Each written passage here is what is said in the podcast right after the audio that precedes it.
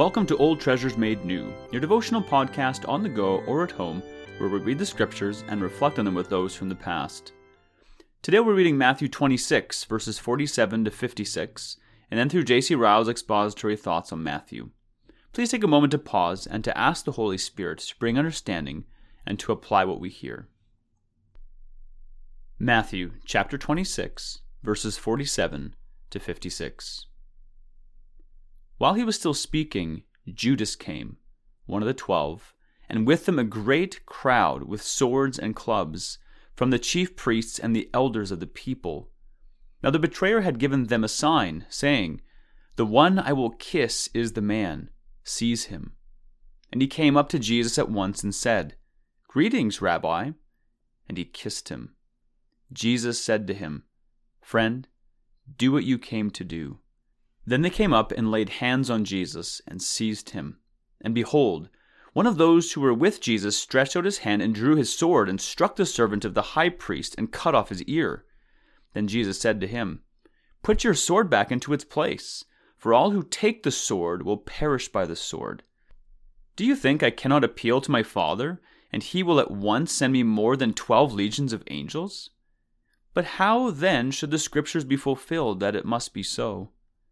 At that hour Jesus said to the crowds, Have you come out as against a robber, with swords and clubs to capture me? Day after day I sat in the temple teaching, and you did not seize me. But all this has taken place that the scriptures of the prophets might be fulfilled. Then all the disciples left him and fled. This is the word of the Lord. We see in these verses the cup of our Lord Jesus Christ's sufferings beginning to be fulfilled. We see him betrayed by one of his disciples, forsaken by the rest, and taken prisoner by his deadly enemies. Never surely was there sorrow like his sorrow. Never may we forget, as we read this part of the Bible, that our sins were the cause of these sorrows. Jesus was delivered for our offenses. Romans 4:25. Let us notice for one thing in these verses what gracious condescension marked our Lord's communion with his disciples. We have this point proved by a deeply touching circumstance at the moment of our Lord's betrayal. When Judas Iscariot undertook to guide the multitude to the place where his master was, he gave them a sign by which they might distinguish Jesus in the dim moonlight from his disciples. He said, The one I will kiss is the man. And so, when he came to Jesus, he said, Greetings, Rabbi. And he kissed him. That simple fact reveals the affectionate terms on which the disciples associated with our Lord. It is a universal custom in Eastern countries, when friend meets friend, to salute one another with a kiss. Exodus 18, verse 7, 1 Samuel 20, verse 41. It would seem, therefore, that when Judas kissed our Lord, he only did that which all the apostles were accustomed to do when they met their master after an absence. Let us draw comfort from this little circumstance for our own souls. Our Lord Jesus Christ is a most gracious and condescending Savior. He is not an austere man, repelling sinners and keeping them at a distance. He is not a being so different from us in nature that we must regard him with awe rather than affection. He would have us rather regard him as an elder brother and a beloved friend. His heart in heaven is still the same that it was upon earth. He is ever meek, merciful, and condescending to men of low estate. Let us trust him and not be afraid. Let us notice for another thing how our Lord condemns those who think to use carnal weapons in defense of him and his cause. He reproves one of his disciples for striking a servant of the high priest. He bids him Put your sword back into its place. And he adds a solemn declaration of perpetual significance.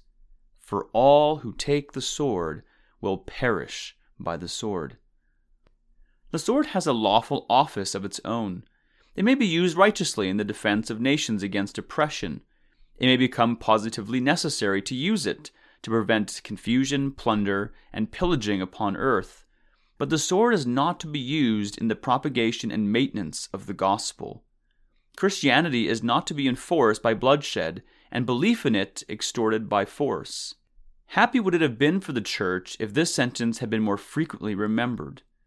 There are few countries in Christendom where the mistake has not been made of attempting to change man's religious opinions by compulsion, penalties, imprisonment, and death. And with what effect? The pages of history supply an answer. No wars have been so bloody as those which have arisen out of the collision of religious opinions. Often, mournfully often, the very men who have been most forward to promote those wars have themselves been slain. May we never forget this. The weapons of the Christian warfare are not carnal, but spiritual. 2 Corinthians 10, verse 4. Let us notice for another thing how our Lord submitted to be made a prisoner of his own free will. He was not taken captive because he could not escape. It would have been easy for him to scatter his enemies to the winds if he had thought fit. Do you think, he says to a disciple, that I cannot appeal to my Father and he will at once send me more than twelve legions of angels? But how then should the Scriptures be fulfilled that it must be so? We see in those words the secret of his voluntary submission to his foes. He came on purpose to fulfill the types and promises of Old Testament scriptures, and by fulfilling them to provide salvation for the world. He came intentionally to be the true Lamb of God, the Passover Lamb. He came to be the scapegoat on which the iniquities of the people were to be laid. His heart was set on accomplishing this great work. It could not be done without the hiding of his power for a time. To do it, he became a willing sufferer. He was taken, tried, condemned, and crucified entirely of his own free will. Let us observe this. There is much encouragement in it. The willing sufferer will surely be a willing Savior. The Almighty Son of God, who allowed men to bind him and lead him away captive, when he might have prevented them with a word, must surely be full of readiness to save the souls that flee to him.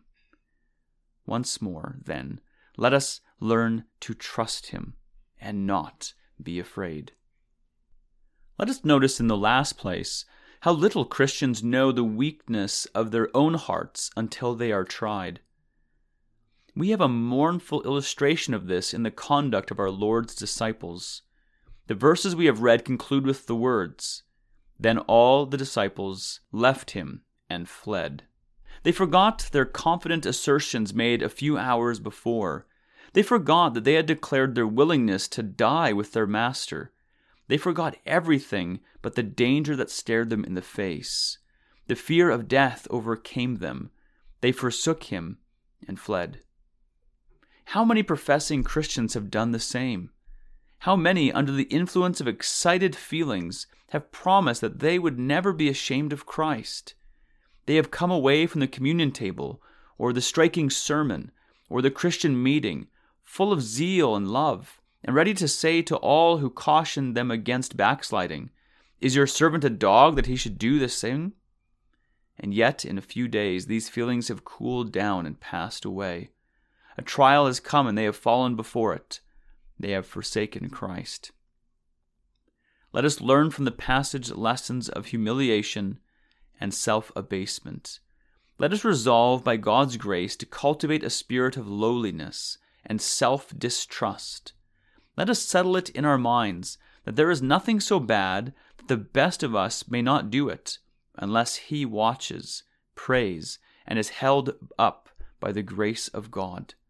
Let it be one of our daily prayers Hold me up, and I shall be safe. Psalm 119, verses 117. That is the end of Ryle's expository thoughts for these verses. Let us carefully consider what we have heard today, may the Lord be pleased to bring the growth for His glory.